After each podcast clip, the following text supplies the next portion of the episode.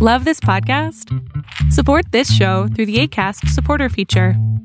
It's up to you how much you give, and there's no regular commitment. Just click the link in the show description to support now.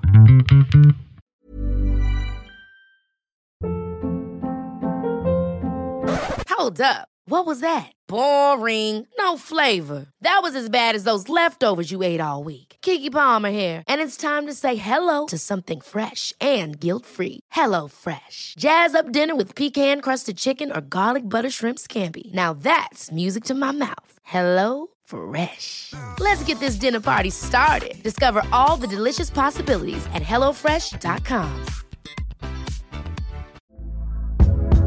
Hey there, it's Michelle Norris. I'm host of a podcast called Your Mama's Kitchen. When I travel, I'm usually looking for a way to find a taste of home when I'm not at home. And one of the things I love to do when I am at home is entertain. And Airbnb allows me to do that. When I was in California recently, I rented a house that had a great kitchen. And when we were sitting around the table, we we're all thinking, we're in someone else's house. Someone could be in all of our homes as well.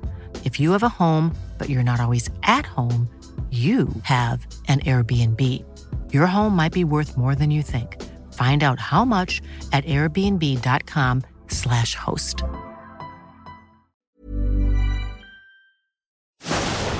Fiction, science fiction, horror, fantasy, crime, LGBT, thriller.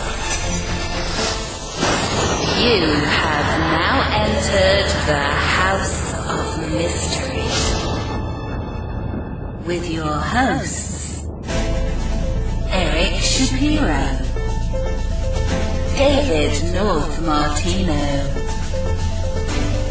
John Copenhaver, and Al Warren. Heard on KCP 106.5 FM Los Angeles 102.3 FM Riverside. and 1050 AM Palm Springs.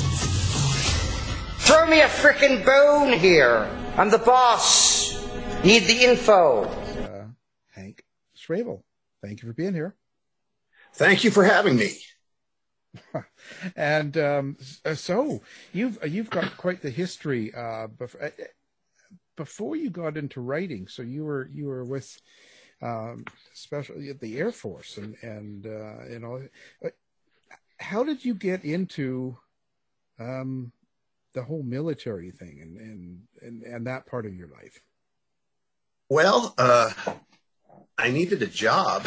so uh, when I was in college, I was majoring in political science, and uh, that interested me. And I realized uh, early on that there was not a whole lot of opportunity in the private sector for political scientists. Uh, but it did seem a, uh, a good pre-law major, which is something I definitely had been thinking of, but uh, didn't have a whole lot of money. So I thought, you know, I probably should uh, work a little bit and uh, try to get my uh, legs under me financially. Uh, and the military looked like a good opportunity to get some training and some you know, credibility and some experience and some money and uh, possibly take advantage of some education programs they had. Uh, I went in to ROTC, you know, an ROTC scholarship, and uh, then uh, I went in the military, and then I went to law school after I did a few years in the military. Yeah, but with you know, so you, it sounds like you've had quite the career in that. It was pretty interesting. You It some- was interesting. Yes, it was interesting. Wh- wh- why did you leave it? Like, as in now you're you're kind of venturing into writing, and you've done well. I mean, I see. Guess your first novel, you did win the Bram Stoker Award for best first I, novel. I So- did. So, yes. so you you've jumped into this, and and you've done more since, and you've got more coming. But what initiated that change, or got you to do actually that first book? Well, uh, you know, I always really had a strong interest in writing. Uh, I did not have a strong interest in being a starving artist, though. And so, uh, while it was always something that uh, I had as a goal, you know, in, in the uh, in the fore of my mind, it was not something I really thought I could pursue until I was in a better position. Because uh, when I said I didn't have much money, I mean, I didn't have any money. so uh, I uh, I was uh, the first person in my family to go to college, you know, and I uh, uh, I was just trying to get a foothold in getting out of uh, you know, the kind of environment I grew up in, which I don't want to pretend was too oppressive, but it was, you know, very lower middle class, and uh, you know, didn't have a lot of uh, a lot of uh, things other people, you know, growing up in slightly more established households would uh, would take for granted, and uh, I wanted to kind of escape that a little bit, if that's not too strong a word. And uh, like I said, I was the first person in my family to go to college. I wanted to you know, have some sort of a career, establish myself a little bit. And uh, always, though, throughout this, I uh, I thought eventually I would take a shot at writing because it was something that really interested me. Um, but like I said, uh, the pay for a writer just starting out was not that attractive. Uh, so I had kind of a, an idea that, well, you know, if I do interesting things, you know, it was really old school, even though I didn't know it. I, if I just do interesting things, I'll have interesting things and perspectives to write about. And that's the way it used to be. That's the way, you know, writers in the early 20th century really uh, were, were uh, created, uh, was through living interesting lives. It was only toward the 50s and 60s that there was a transition toward um, college education for writers uh, and more and more English majors and literature majors, creative writing majors were being produced as writers, and they started gradually supplanting those who, uh, you know, came from the school of hard knocks, uh, which you can kind of trace it if you look through the the way uh, literature evolved in the 20th century, where it went much more into an imagist school and uh, much uh, much less based upon uh, you know individual adventures uh, in, in, exotic places and much more introspective.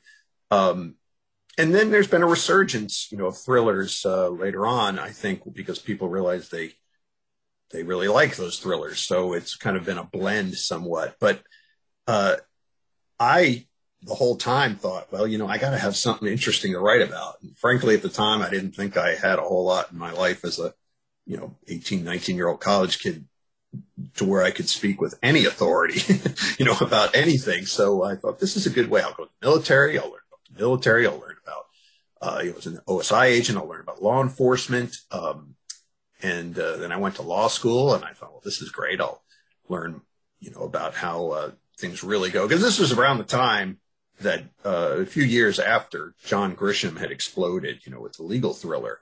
Um, before that, you had Perry Mason. Those were more courtroom dramas, but um, you know, uh, Grisham came out with uh, the firm, and that was a big, big, big hit. And uh, that was a legal thriller, which had the law as kind of a setting, you know, and uh, that probably influenced me a lot, thinking that law school would be a really good uh, springboard for giving me some kind of street cred when it came to uh, trying to sell something. But then one day I woke up, I was in my 30s, and I was like, you know, I ain't getting younger. I'm going to have to start writing here. I can't just keep saying someday, someday, someday, uh, or I'm going to going to uh, swerve right by it, miss it. So I started, uh, you know, started then uh, trying my hand at it, and um, and uh, you know it took a few years to uh, kind of find my find my way, but it was probably a, quicker path than some people um, or most people I would even venture. Uh, but I got to where I was uh, published. I was very fortunate. I sold my first novel to a major publishing house, and it, as a horror novel, that is kind of unheard of. At least at the time, it was very unusual. So um, uh, I've had a, a, few good turn of events here, and you know, I hope to uh, continue continue on and uh, do a lot better, uh, get a lot bigger audience. But uh, but I've had a pretty good uh, run so far. Well, I'm wondering also how how you took all those interesting things that you've done in your life and uh, you, you know weave them into your fiction. I know you also play guitar and you I, I, believe you have a short story about uh, blues and uh, just wondering you know how how you would how, how, you have weaved you know these these things into Well, it's- into your it- fiction, short and, and long. Yeah, it's not. It's not hard. It's not hard uh, it- it- because whatever you- you're familiar with, you have experience with, and even more importantly, what interests you, Hmm. there are always angles to find. the The story you're referring to um, in the upcoming collection, Moonless Nocturne, um, Yes. is called Shifty Devil Blues, and that was based, uh, or that was inspired just by uh, what I found was very interesting, and that is the uh, enduring um, mythos surrounding Robert Johnson. And for your listeners who who don't who aren't familiar with Robert Johnson, he was an extremely influential blues guitarist. Died very young. Uh, not much is known about it. Just enough was known about him to uh, build up the legend, and that was that he was a uh, he was a guy who wanted to play guitar, a young black man in, in Mississippi. Apparently, was no good. He disappeared for a couple of years, showed up again, and suddenly he was phenomenal. And he never would tell anybody exactly how, but his songs hinted, many of his songs hinted that he had cut a deal with the devil.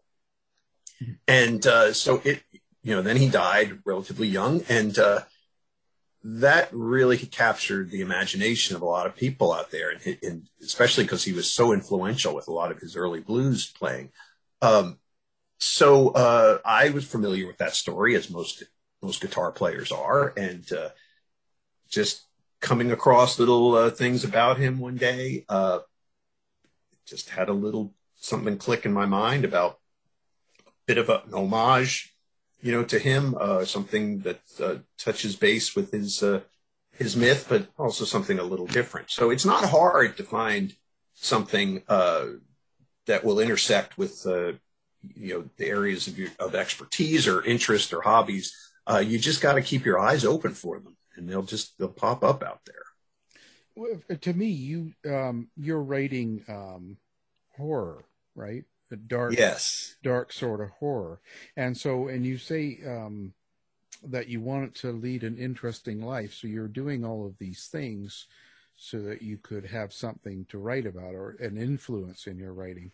So, how did it become horror from legal legal drama and stuff? Or are you like, are, are That's you, a- that- is that this is an- something we don't talk about, or is No, that's a very good question. I wouldn't say I dreaded that question, but it's a it's a very good one because that's not what I had in mind at the time. I always have been a fan of horror since I was a little kid. I was a big fan of horror, and uh, I was certainly not opposed to writing horror at all. But I did not really set out when I was planning or thinking or dreaming of these things about being a horror author. I really wasn't thinking that way. But then when I started writing, when I sat down and said, look, I got to actually do this. I can't just dabble once in a while, you know, for as a hobby on my own. I got to actually start trying to do something here with this. Everything when I sit down and try to write a story, everything kept coming back to a horror story. I just couldn't seem to escape it. That's where my imagination went. Everything seemed more interesting. Everything seemed more intriguing. Now, here's the strange thing. I don't read nearly as much horror as people would probably think I do. Now, I'm not opposed to reading horror, and I certainly do read my share of it, but most of what I read are what you would consider mainstream commercial thrillers, mysteries, noir, crime fiction. That's most of what I read, with, with a very healthy dose, you know, peppering of horror in there. Uh, but I'm not somebody who just lives and breathes horror all the time. But when I sit down to write, while I certainly like to think I can write a good, solid mystery, a good, solid police procedural or thriller, and I certainly am doing one right now. I'm under contract for one, um, and I I enjoy them. My creative inclinations always seem to look behind the veil a little bit you know, to look what is going on on the other side of, uh, you know, of, of that uh, veneer of reality there. Um, and, or if it's even not supernatural in any way, uh, to more of a really twisted, you know, kind of uh, motivation for a character. Uh, I just can't totally escape it. Now, I'm more than capable of writing a story or two here or there, or a novel, even, probably a series of novels, but I'll never probably be able to just jettison horror. I, I just can't see myself doing that because uh, it interests me too much to explore the dark side of things in an extreme kind of way. You know, here's here's a, a, a counterintuitive uh, point uh, that I would argue. You know, horror fiction gives me an ability to not have to worry about suspending disbelief of the reader as much, which is like I said, very counterintuitive. And the reason is once they're sitting down and reading a horror novel, they're already accepting a certain level of suspension of disbelief. So I've already got the reader to a point where I am not having to worry about selling something quite as hard as I might have to in a, a more real world type of setting or a, or less fantastic type of setting. So I find that gives me a lot more freedom to to kind of have my characters follow uh, you know whatever kind of path I think is the most interesting.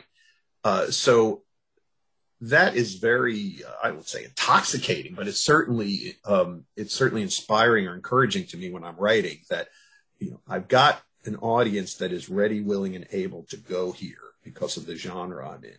Uh, whereas I might be facing a much more skeptical uh, audience uh, if I'm keeping it more grounded into a, a, mainstream, you know, piece of fiction, which you know I'm not opposed to. Most of my reading, like I said, you know, involves that. But I just love that creative freedom, uh, and and the challenge of of, of uh, indulging that at the same time. I'm also trying to follow the real world rules and uh, make it seem you know plausible, credible, believable, and make the characters seem real so uh, that that challenge uh, and that fusion, uh, you know, that's something that I really uh, really enjoy. Well, speaking of horror, I was just wondering how you found your way into the horror community. I know I originally uh, found the old Shocklines message board, and then started to go to to to some some conventions and stuff like that. I just wondered how uh, that worked for you. Yeah, uh, uh, that's a good question too, because I realized that, you know, I just didn't know anything about the publishing industry. And that's something writers really need to do when they're starting out is learn a little bit about the publishing industry. You don't have to learn the ins and outs of the business itself right away, but you do need to kind of understand how it operates. Certainly when it comes to the genre you're interested in. Uh, genre writers can be uh, very cliquish. You know, they can be very mm. uh, insular. Uh, they're usually yeah. extreme, extremely nice. You know, uh, they yeah. can be very nice. They can also be, you know, very. Uh, uh, I, I, don't want to use any adjectives that are going to get me in trouble. but they, they, they can be uh, very exclusive. They can be snobbish, you know. Um, but it helps to get to know, uh, you know, at least a few people in the genre uh, and get to see what it is that, um, you know, that's acceptable and what is uh, what is a way of doing things? Where do they submit their stories? You know, where do, where are they getting published? You know, how do they build their readership? How do they, you know, how have they gone about establishing themselves as authors? And that's what I did. I went to, uh, you know, a, a Horror Writers Association convention. Uh, how I ended up going to an HWA convention, it's been, I, I am really sad to admit, so many years, I don't remember exactly how I got uh, got into that, like how I found it or anything. I think somebody who I was poking around, probably uh, on a bulletin board like you were talking about, yep. mentioned it, recommended it, and uh, so I ended up just finding it online, signing up, and going to it. It was in New York, and that was uh, you know a while ago. Uh, it was probably over 15 years ago now. Um, and uh, you know, people were nice. Uh, the uh, the the community you could tell was somewhat small, somewhat mm-hmm. tight knit, not tiny, wasn't really yeah. tiny, but you could tell almost everybody knew everybody. You could tell that. And uh, so I just got to meet some people, um, and uh, you kind of got a feel for it. You know, feel find out who's who, who, you know, where are these people submitting. You know, there are publishers there, editors there, uh, you know, and obviously a slew of writers. Uh, and you just start absorbing stuff. And that's what I did. And I started, uh, submitting some stories there. I was, I, I've been very fortunate. I, I didn't really have to go through a crucible, you know, of, uh, of rejections for years, things like that. Uh, I had one story I submitted and it was, uh, I got a very kind rejection. I think it was from Cemetery Dance. And then my next story that I submitted was accepted to, um, a, an anthology that was with a major publishing house. So I was very Wow. fortunate there. Um, now I had had some other stories I'd written in the meantime that I just never submitted anywhere. It was more like, uh, you know, an exercise in trying to develop my writing. But, um, so I was writing and I started writing more and more. Uh, and I, when I got accepted, uh, into that anthology, I thought, well, now at least I have a publishing uh, credential. Then I got more proactive and uh, I started contacting writers that I had met at, I think I'd gone to maybe two, two conventions by then. It had been a couple of years uh, from the first one. I started um, contacting some writers and started uh, suggesting projects, you know, that I, you know, I'd really like to get involved in a project, you know, and I have an idea for a project kind of thing. And uh, I got a very good reception. And so I ended up uh, doing a project with several other authors. And, uh, you know, that got me some more uh, uh, interaction, you know, with with authors and and other writers and and people. And uh, you know, from there, I just kind of built a uh, just a, a minimal network of people and uh, and knowledge of the of the genre to where I was able to find an agent. And uh, I had a novel I started working on, uh, and I gave him uh, sample chapters. I met an agent at one of these that was I was introduced to, and he he really liked it. So he took me on, and I finished the novel, and we sold it to Penguin. And so really, that's Wow. kind of what happened. Mm.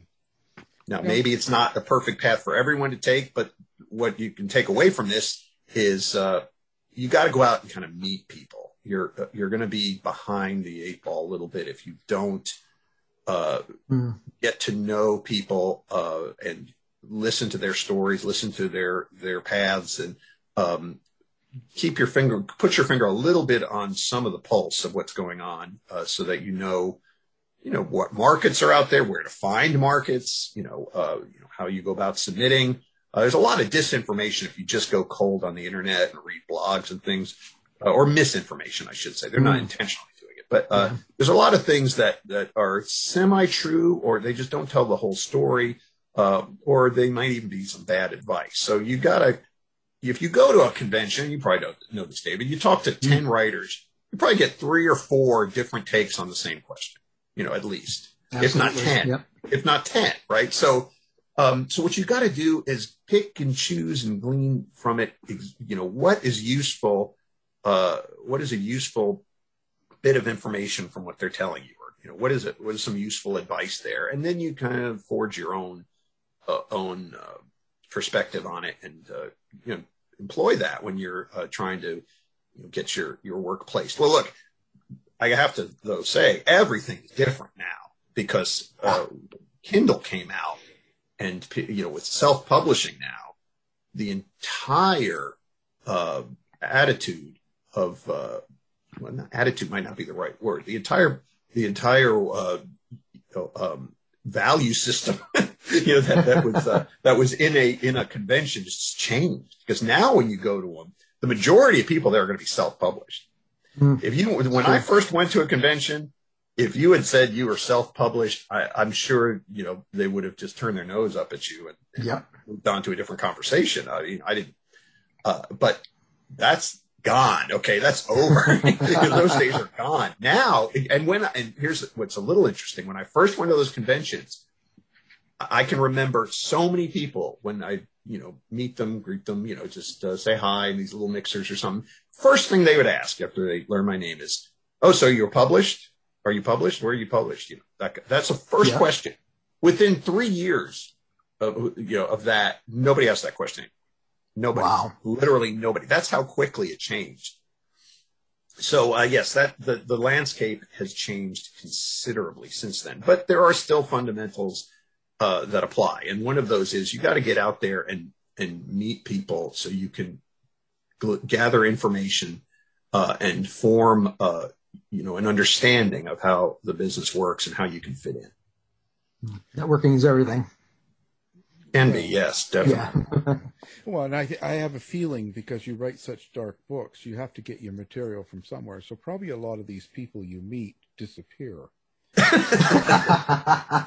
I, you know, I'm just suggesting this happens. I'm not saying you did anything. I, I, you know, if that's happened, um it's just a coincidence. Well, because I because I see you as you're, and and it's like not like unlike myself because I see there's a lot of writers that will take from their own experiences, and you are looking for experiences so that you have something to write about or to build off your writing.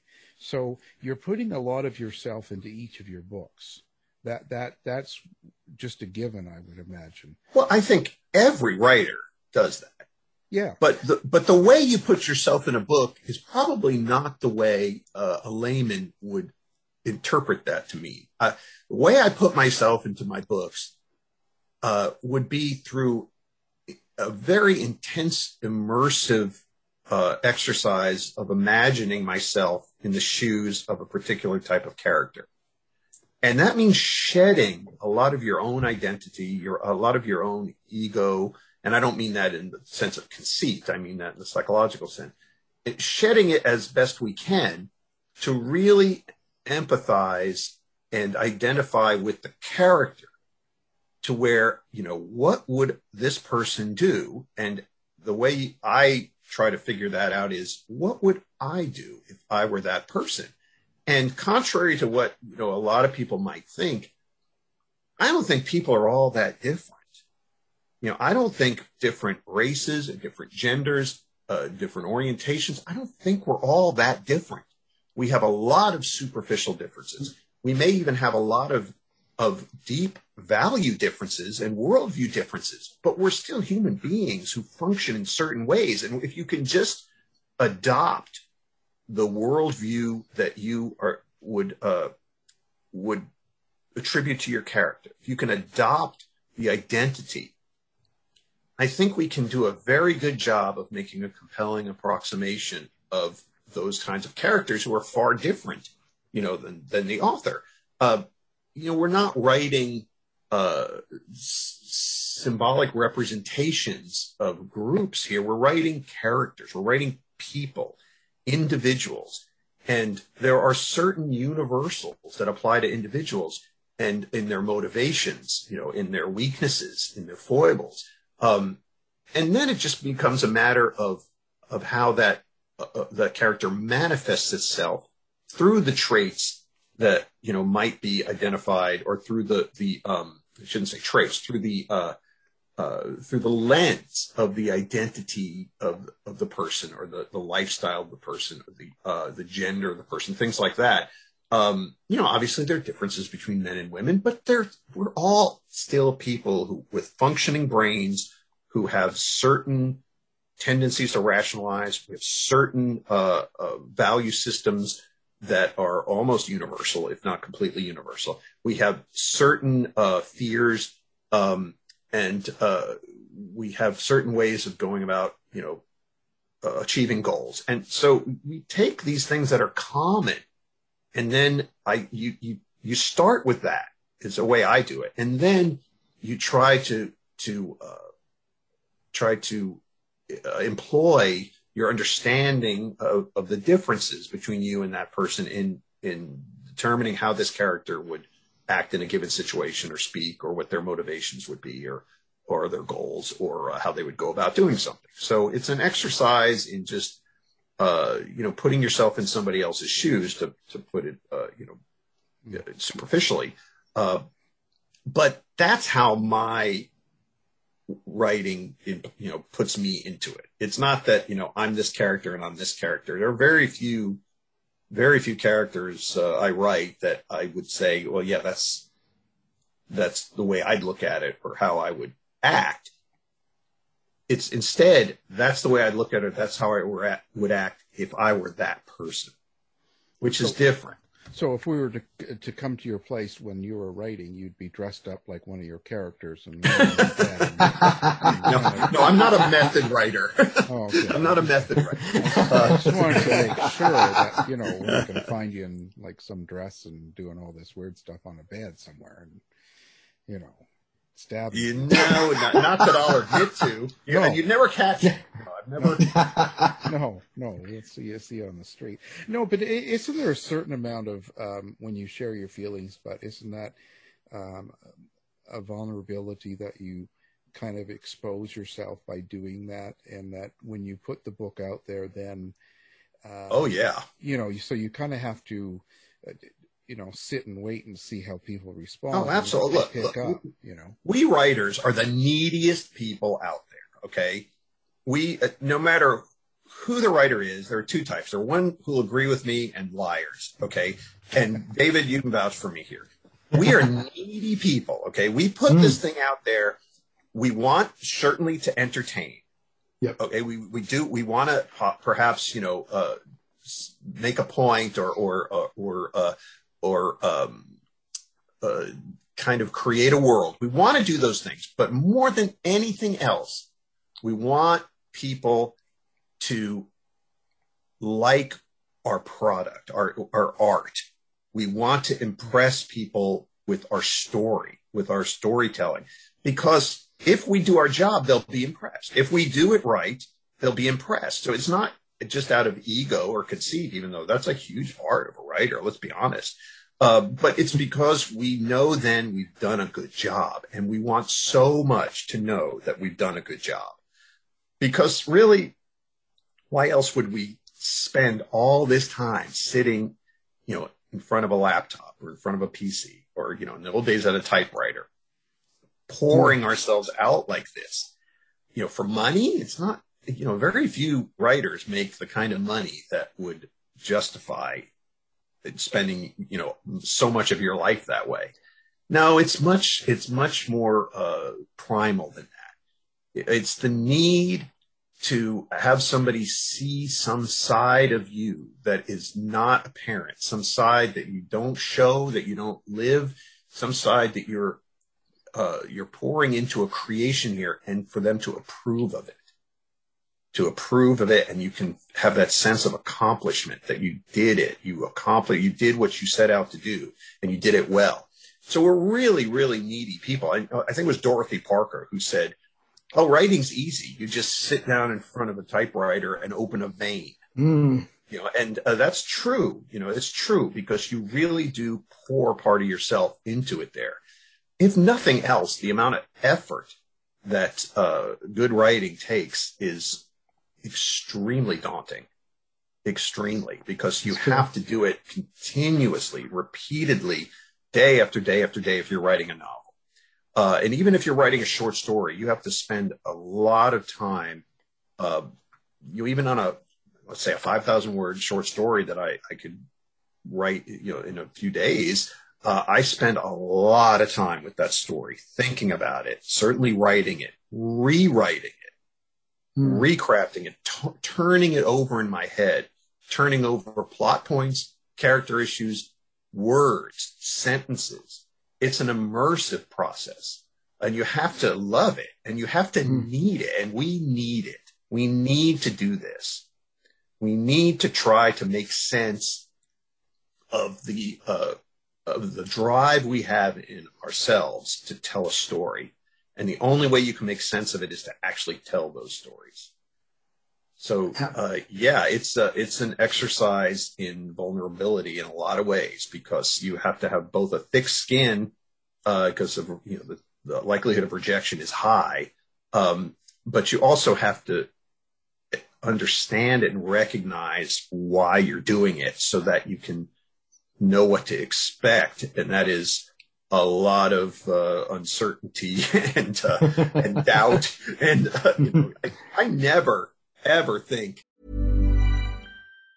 If you thought the only way to get a more defined jawline with natural looking results was through surgery, think again. Juvederm Volux XC is a non surgical injectable gel filler that improves moderate to severe loss of jawline definition and can help you achieve natural looking results with little downtime. Even better, this improved definition lasts up to one year with optimal treatment. No maintenance required. Improve jawline definition for a smooth, sculpted look with Juvederm Volux XC. For important safety information and to find a licensed specialist, visit juvederm.com. That's J U V E D E R M.com. Not for people with severe allergic reactions, allergies to lidocaine, or the proteins used in Juvederm. Common side effects include injection site redness, swelling, pain, tenderness, firmness, lumps, bumps, bruising, discoloration, or itching. There's a risk of unintentional injection into a blood vessel, which can cause vision abnormalities, blindness, stroke, temporary scabs, or scarring. Talk to a licensed specialist to find out if it's right for you.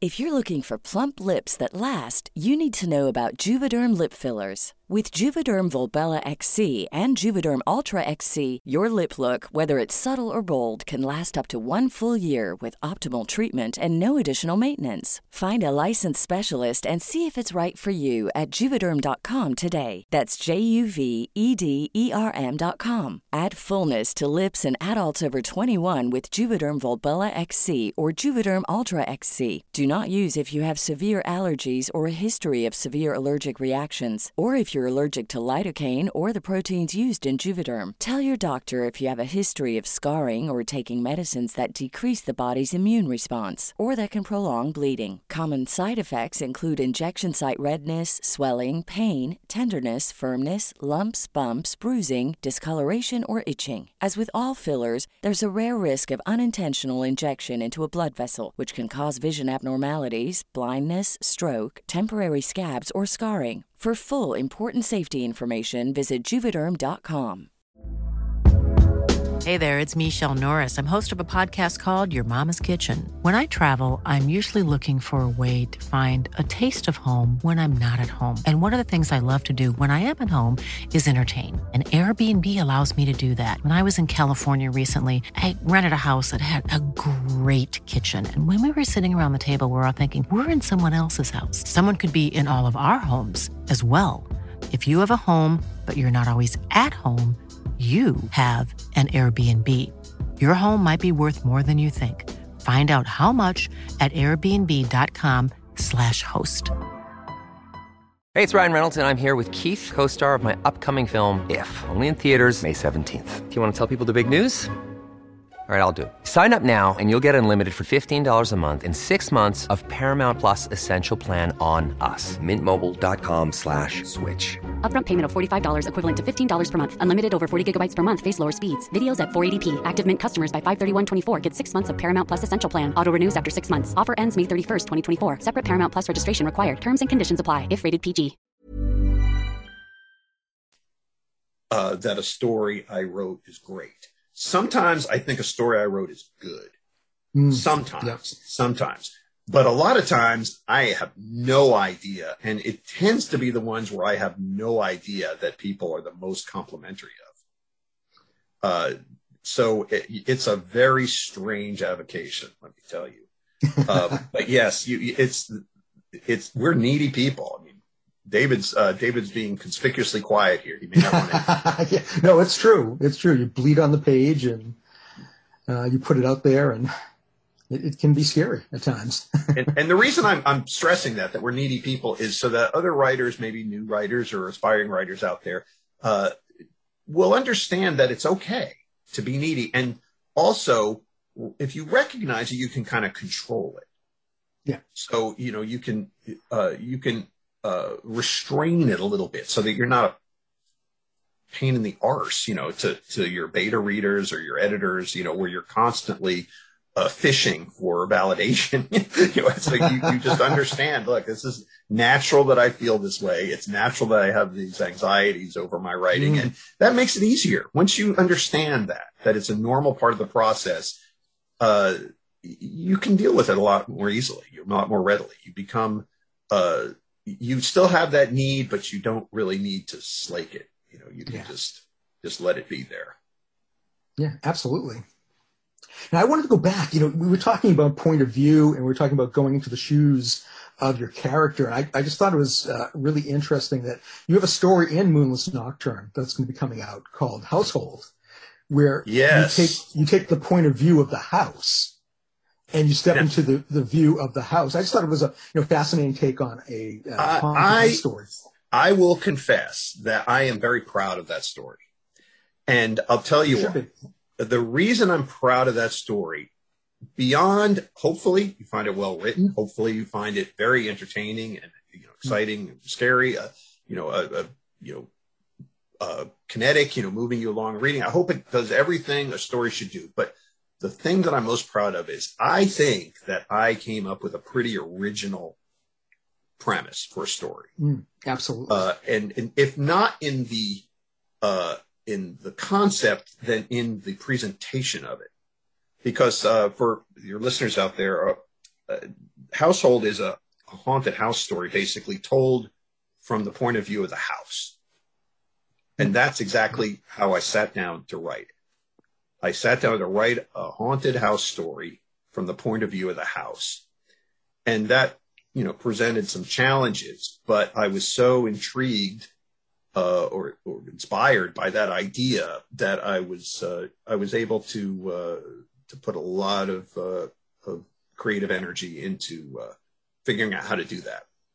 And uh, so yeah, I like I like the the end result of that story, and uh, that was one of the ones that I thought well, this is a good story, and I got some you know my early readers were like really impressed. You know, my first reader, my wife, she's like, "That's the best story you've ever written." You know, and uh, uh, I've gotten very good response from that story, uh, and uh, you know, it's the kind of reception that I was hoping for. Uh, you know, I think it, I think it, I hit the mark with it. So, how to your your question, I think, went to you know, how do you do something when you're trying to identify with a character? How do you identify with a house? You know, um, uh, so. Uh, well, I don't want to do any spoilers in the story, but the way I, I, I the way I identified with the house was uh, the idea that a house uh, takes its energy from its occupants and kind of ref- and and it, it kind of gives it uh, you know brings a personality into being.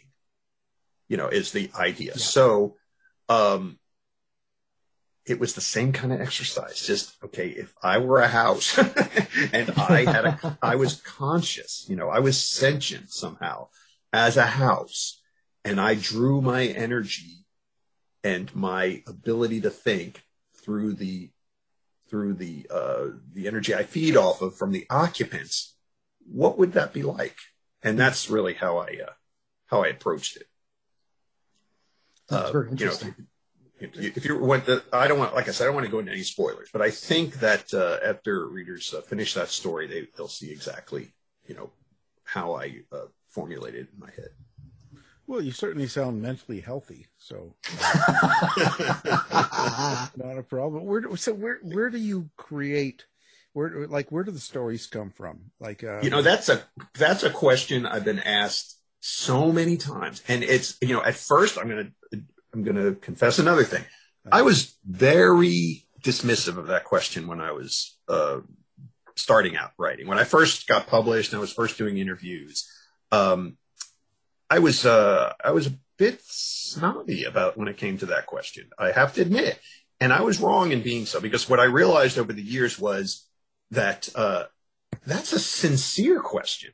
Okay, that's not the throwaway question I used to think it was. That's a sincere question because a lot of people don't know. And I kind of assumed everybody knew and they're throwing it out there for me to just talk about it. And I guess, and that, that's where I was wrong. And so I'm glad you asked it, to be honest, because, um, it, there's a guy I know named Fred and I pay him a hundred bucks per idea. And that's where he gives me, no, I'm just kidding. That's what, I, Um, that's what I was going to say. Yeah. no. Uh, Idea okay, factories. and, and here, here's the answer to that question. Uh, it is, it is not inspiration as much as it's perspiration. Okay. Um, it's a process. And if you can hone your process, if you can kind of come up first with the process and then refine it, you're not going to have a problem coming up with story ideas. Uh, if you wait for lightning bolts of inspiration. Uh, if you wait for a muse to come and visit you, you're going to do a lot of waiting. That's just not the way it works. Not for me. Maybe for some people. I can't completely, um, completely dismiss that possibility, but I doubt it. I think what it is is a, a writer who you know seems to have a lot of uh, you know a lot of uh, imaginative juices flowing all the time. What they're really doing is they understand how their brain creates these things, and they just employ the process that that that brain their brain needs to do it. So, uh, okay, I'm talking you know in descriptive terms instead of explaining what that process is. Well, the process is usually something like this. I find something, a kernel of something interesting, something that that could capture my imagination. It could be a setting, it could be a plot point or a twist, it could be a character, which is usually what it is, or it, it can be a situation.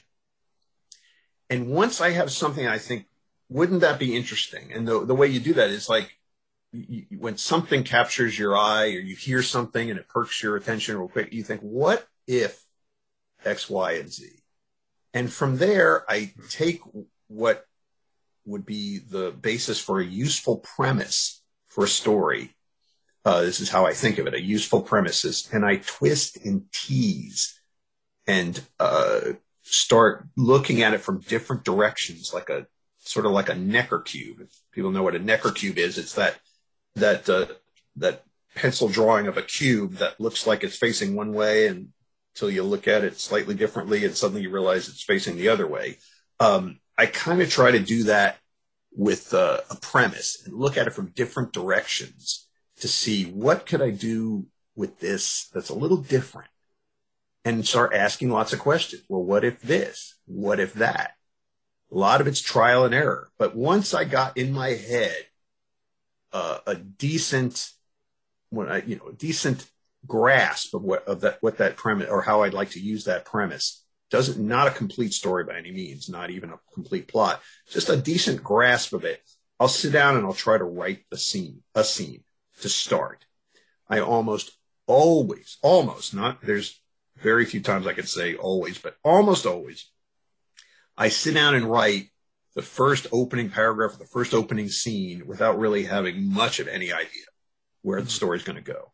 And I take that opening paragraph, opening scene, opening description, and I use that now to build a story around. I sit back and I think, okay, where does this story want to go from here? And then I try to plot it out. One of the beauties of short fiction, one of the beauties of short stories is you are much freer to write organically uh, than with a novel. Mm-hmm. I have to take a different approach with a novel. Uh, a novel needs to be plotted out because it is a long exercise in uh, discipline. And if you write by the seat of your pants, so to speak, uh, it's going to meander and wander. And I can tell when a writer does that. When I'm reading a novel, I can tell, and I'm very confident I'm pretty much always going to be correct, whether or not they outlined it all or whether or not they just pantsed it. I can tell because of the way it travels from scene to scene. It doesn't have much direction. And then suddenly it'll realize two thirds, three quarters, four fifths of the way through where it wants to go. And then it'll just suddenly take off toward that spot. Um, I am not the kind who can sit down and outline an entire story very well. I just feel too constricted, too constrained, and I would spend way too much time uh, altering the outline, you know, as opposed to just writing the story. But I do, when I'm writing a novel, need to come up with a, a plot line and what I would call milestones, which if you think of it like a map, if you're driving from, you know, we'll say to, from, uh, you know, Florida to California, you know the direction you're going. You know your destination. You don't know every single highway you're going to take, you know, every exit you're going to take. You you just know, okay, I'm going to go from Florida here. I'm going to reach uh, New Orleans. Then I'm going to go through Dallas. I'm going to go through uh, Phoenix, maybe, and then I'm going to end up in LA. So those, you know, you have these milestones along the way.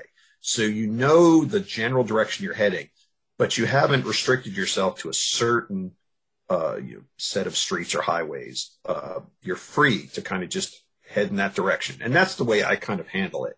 So I know where I'm going. I just don't necessarily know the routes, each, each of the routes I'm going to take to get there. A short story though, a short story, the beauty of it is it lets you indulge in some more organic writing, which I think most writers really prefer. That most writers, if they had their druthers, they would just write organically. That's where you just sit down and write whatever comes into your head. Problem is, sitting down and writing whatever comes into your head is not a very effective way to be a good writer. Uh, but with a short story, you can come closer to that. You can approximate that. I would say it's probably not wise to just write organically as a pure, you know, matter. You, you, don't want to be just somebody who sits there and pantses it, but you have that light at the end of the tunnel from the moment you write the first word, really, in a, in a lot of ways. You have a set manageable distance to travel here. And uh, so it lets me not have to worry about ripple effects and consequences as much as I do with a novel.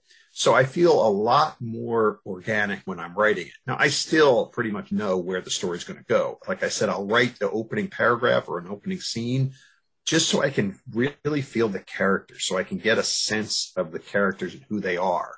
And then I can get a more concrete idea of what this story is going to do or what I want to do with it and where it's going to go. And then I can write the rest of it. But I don't really need an outline to do that with a short story.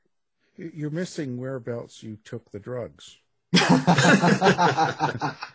I thought everybody knew that. Well, yeah, but I just like like what part of the process do you do you take the drugs in? That's oh, I I, yeah. I, think it'd be easier to say what part of the process don't I take the yeah. drugs? drugs, right? Um, yeah, yeah. Uh, you know, Stephen King had a very uh, interesting uh, uh revelation about his drug use. Uh, I thought, what if you read his uh, on writing, he said, you know, he used to. he admits that you know he used to really coke out a lot and drink a lot of beer while he was doing it, and you know, he rationalized that it was because he's an artist and he's so sensitive and there's so much pressure when you're so aware of the world around you, you know, that he needs to, to do this to, to function and, and maintain his level of creativity in the face of so much, you know, uh, so much real world misery. Uh, it, it, was all, and he admits it, it was all BS. It was just a way to rationalize, you know, doing drugs. Um, and he said, uh, that you don't need any of that. You don't need any of that to be creative it's an escape from having to actually work. Instead, you're just kind of have trying to have the drugs let your mind run free without having to really uh, use your own brain power to do it. Uh, and he said he doesn't have to do it anymore. He never had to do it. It was just easier, and uh, it numbed him up, and you know, gave him that feel good uh, high. Um, but uh, I never, you know, indulged in that kind of thing. Uh, I'll tell you exactly why. Uh, because you know, my youth, uh, I saw lots of kids getting busted uh, and arrested and kicked out of school and things for drugs. And I didn't have, you know, I told you I came from a very lower middle class family. Uh, neither of my parents even graduated from high school. Um, uh, well, my stepfather graduated from vocational tech, I think, after he dropped out. but I didn't have anybody to rely on except myself and my brain. And I knew one, if I got in trouble and, uh, you know, with the law and started, had a criminal record or something, well, that wasn't going to make things easier for me. And two, if the only thing I had to rely on was my brain, I certainly did not want to screw up my brain. So, uh, I really stayed away from that stuff. Well, that's too bad. So, uh, I, I, know. I, am sorry if that lets people down. You know, makes me boring or something. Uh, but uh, no. no, I had other vices. Drugs weren't one of them. Now, with American Nocturne, you have a fully sanctioned, licensed, however you want to state it, uh, Kolchak Night Stalker story. And for people who don't yes. know, that's like a supernatural and science fiction show from the early 70s. Um, how, how, did that all come about? Yes. Well, uh, yeah, Kolchak the Night Stalker, when I was a little kid, that show probably influenced me more than anything. I was a really young kid, and that show came on uh, mid to late 70s and uh, it, it was it had been a TV movie, and a lot of people don't remember this, but at the time that was the high. It was called The Night Stalker. That was the highest rated TV movie ever, and it held that record for decades. I mean, it was it was Yeah. big. It was a big TV movie called The Night Stalker, and uh, they made a sequel that was not as uh, as watched uh, called The Night Strangler. Uh, but then they made a series out of it. Um, the series was called Kolchak, who's the main character, the Night Stalker, and the main character was a a reporter who just had this knack of stumbling. He was kind of a bumbling reporter for a low level uh, news service, uh, but he kept having this eye and ear for supernatural stuff or going on, and uh, he would always stumble across them. And I just loved that show. I mean, I absolutely loved it when I was a little kid. It just struck the right chord. It showed me the potential of horror, you know, uh, to be en- so entertaining because I was already interested in, you know, the universal horror movies. You know, I loved all those things. And when this came on, I was a little kid, really little kid. I just, I was just in love with it. Didn't last very long, but I never forgot that show. Uh, it kind of developed a bit of a cult following, and uh, a lot of people from my era uh, have cited that show as an inspiration. Uh, for for example, uh, Buffy the Vampire Slayer. Uh, you know, uh, he uh, he cites that as being an inspiration for him to come up with Buffy the Vampire Slayer. Uh, Supernatural.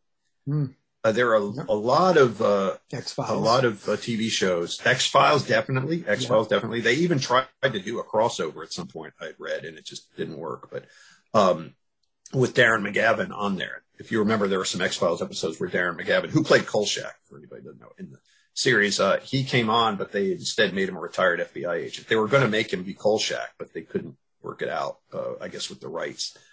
Uh, which brings me to your question: How did I write a sanctioned, as you put it, you know, authorized Kolchak story? Well, uh, it's interesting. The ABC has the theatrical owned the theatrical rights to Kolchak, uh, the Night Stalker, but the author Jeff Rice of of the book that it was based on, which was an unpublished novel, and his agent said, you know, this would probably make a better movie, and he sold the rights to it as a movie. And Richard Matheson, by the way, wrote the screenplay.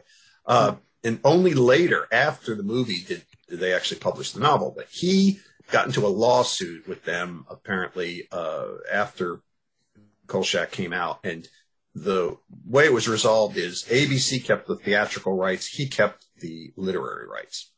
So uh, there were some Kolchak things over the years. It developed kind of a cult following, you know, a hardcore, you know, horror people who remembered it really loved it, and it had it's very campy, you know, it had a had a pretty good following for a show that was such a short run. Uh, and there was a comic book that came out uh, that Moonstone puts. I think they may still put out uh, Kolchak comic books. Uh, then there was a Kolchak anthology I heard about. So uh, I wrote this story to submit it to a Kolchak anthology. The problem is, by the time I got done writing the story, it was it was long. It was a pretty long story. Uh, it would not qualify as a short story, and they were looking for really short pieces. And so uh, they apparently liked it a lot, but they said it's just too long. So uh, I just held on to that story. And when American Nocturne was, uh, when I was putting together American Nocturne, I made a few inquiries and calls and tracked down the author. His name was Jeff Rice. And uh, I got somebody to uh, ask him if I could have permission, you know, to to write a Kolchak story, and uh, he graciously agreed. And I even convinced my publisher uh, to pay him an honorarium, you know, for it uh, because I didn't want to just, you know, take his his uh, intellectual property, you know, without giving him something for it. And the publisher was happy; they loved the story. Uh, the publisher, American, the original publisher, American Nocturne, loved it, so they said, yeah, they'll- they paid him one. And so um, they actually gave me a check to give to him. And so uh, I got his address and I mailed the check. And while the check was in the mail to him, he passed away. And so uh, it was very sad, but I eventually got the thing back in the mail and I found out he had died.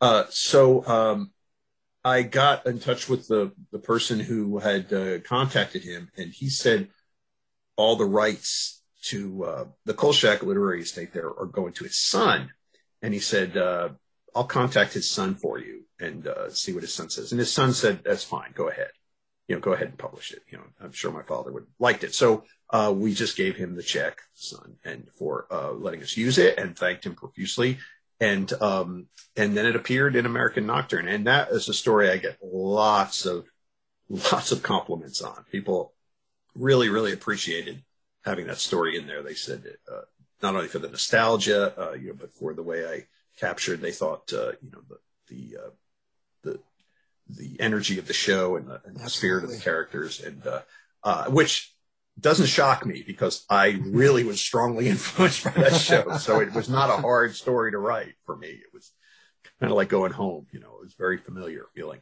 Um, and, uh, so yeah, it's going to be in, it's still in American Nocturne. It's going to be in the re-release here coming up. And, uh, it's called, uh, A Murmur of Evil. Um, and, uh, that, uh, that was one of the most fun stories to write. I really enjoyed writing that story and uh, you know, I hate to sound like a downer, but writing is not often fun. It's not, and I'm sure David, you'd agree. It's it's work. Oh, absolutely, it's tough. You know, yeah. you know, uh, when I teach sometimes uh, classes at uh, conventions now, uh, you know, little writing seminars, things like that. I always tell the students there, they're usually aspiring young writers who just try to get into it, that uh, writing is two things: it's work and it's habit. And you can't really ignore the work part. It's it's work uh, it's a lot of, of rewriting and concentration and focus. Um, you got to put a lot of hours into it. Absolutely. And uh, just to, to explain what that means about habit too, uh, it, when I was in creative writing college, when I took a creative writing class, I remember the, uh, the instructor, his, one of the things he hit into us was that writing was work. That was his thing. Writing his work. What I realized as I got into it years, years later that is only half correct because you can work really hard. You can work your fingers to the bone, but unless you hmm. have it as a habit, you're probably not going to get where you want to go. You're probably not going to get yeah. not nearly have as much productivity.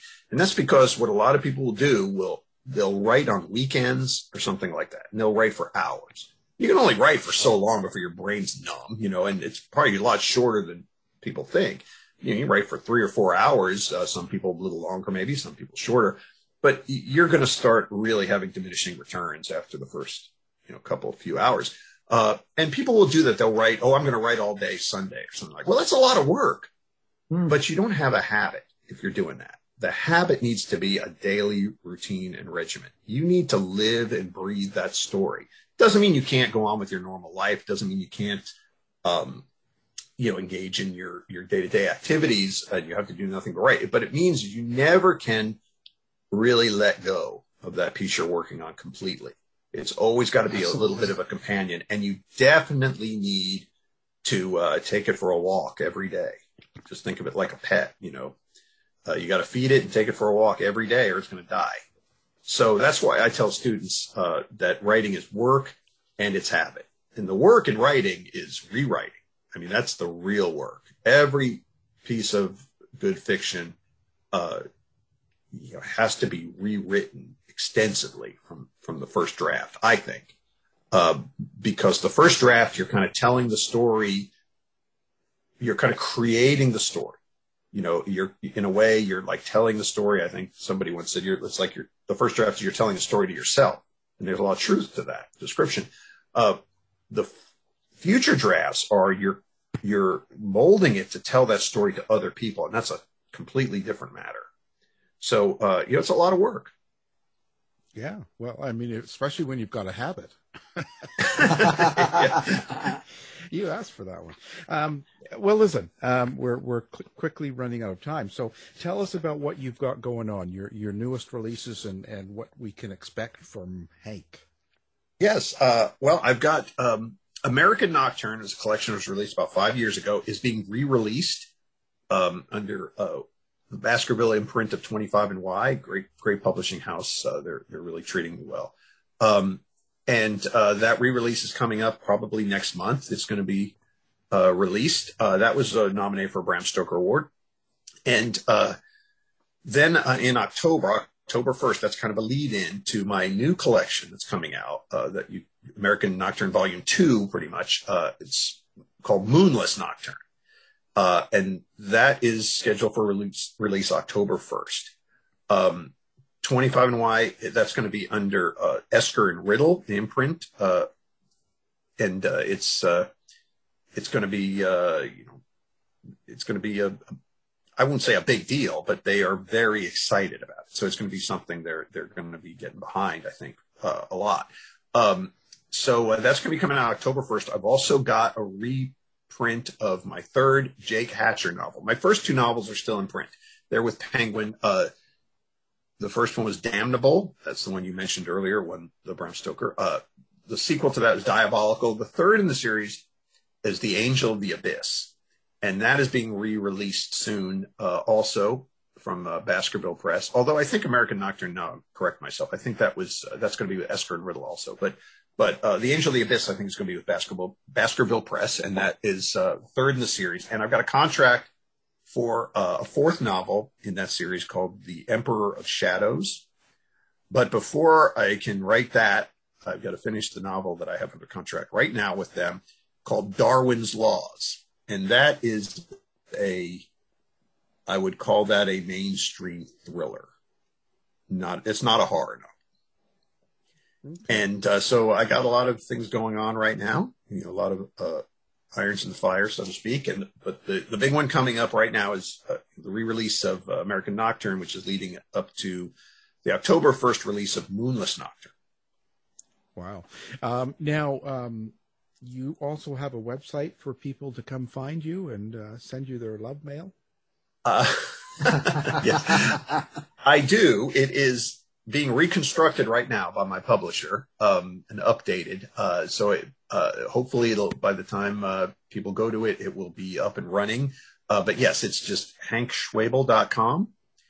And uh, that should have, uh, you know, my covers and, you know, click throughs and you know anything people would like to know further about me or my my stuff. But yes, hankschwaeble.com, and we'll definitely have that up soon. Uh, they took it down to reconstruct it and Mm-hmm. uh, update it for these new publications coming out. Yeah, we'll have that linked as well, and and uh, to our site so people can find it with one click, you know, and uh, so it'll it'll have your your Tinder and Grindr and phone number. I mean, that's really important nowadays. You're really determined to have my worlds collide here, aren't you? I, I you know, it, it's all about the fun. You know, you want these experiences to write really good books, so I'm the one to give it. Um, listen, um, so uh, now you also have a, a giveaway for some of our listeners. Uh, We do. We do. My publisher uh, is uh, graciously offered to uh, give your listeners uh, an opportunity to get a discount on pre-orders. Um, so if they want to go to a, a link we'll be providing uh, there on your website, uh, they can click through and get a 20% discount on pre-orders. Those will be signed, those pre-orders. So Signed by uh, signed by me. Yes. And uh, somebody, somebody along the line. will sign it. I just like don't don't let Dave sign them. No. Uh, no, no, no. no. I, uh, we'd have to pay them, right? Yeah. Yes, exactly. Uh, um, so, uh, yeah, those will be signed copies, uh, and uh, they get them at a 20% dif- discount. It'll be available as either a hardcover or trade paperback on their choice.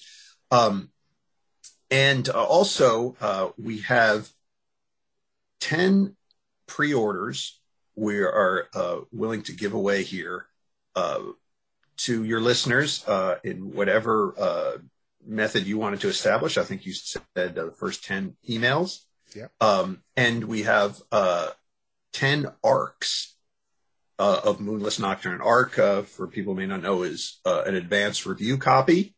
Uh, so uh, we'll have the pre-order winners, uh, the first 10 to get a free pre-order uh, for uh, American Nocturne. And then uh, we have arcs ready to go. So we'll have up to 10 arcs that uh, my publisher will mail out to um, whoever uh, is lucky enough to win on your uh, on your website. However you want to set that up is fine with us. Um, we just want to you know do something nice for your listeners. And thank, tell them we appreciate uh, them tuning in.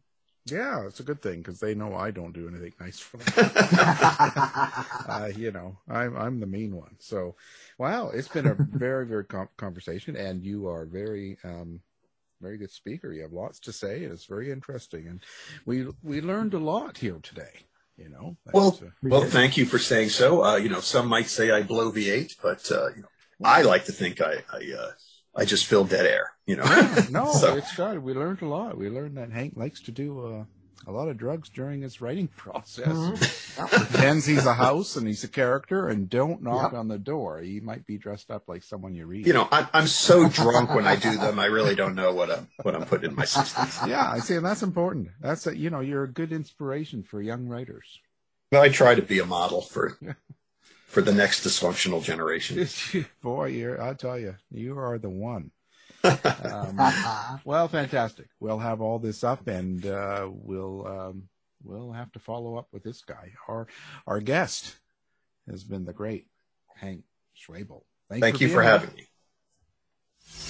To find out more about our show, guests, or to listen to past shows from our archive, please go to www.houseofmysteryradio.com. mission has been completed. The end. By George, he's got it. It is the end. I'll see you. If you're lying to me, I'll be back. This has been a production of Something Weird Media.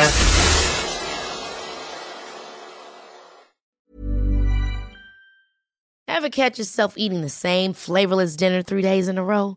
Dreaming of something better? Well, HelloFresh is your guilt-free dream come true, baby. It's me, Keke Palmer. Let's wake up those taste buds with hot, juicy pecan-crusted chicken or garlic butter shrimp scampi. Mm. Hello Fresh. Stop dreaming of all the delicious possibilities and dig in at HelloFresh.com. Let's get this dinner party started. Planning for your next trip?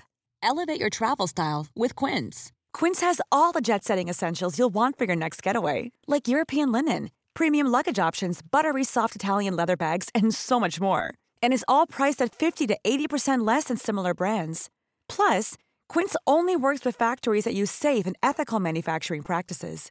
Pack your bags with high-quality essentials you'll be wearing for vacations to come with Quince. Go to quince.com slash pack for free shipping and 365-day returns. You've been listening to the House of Mystery radio show. To find out more about our guests, hosts, or shows, go to www.houseofmystery.com. Show's over for now. Was it as good for you as it was for me? Well, good night. This has been a production of Something Weird Media. I'll be back.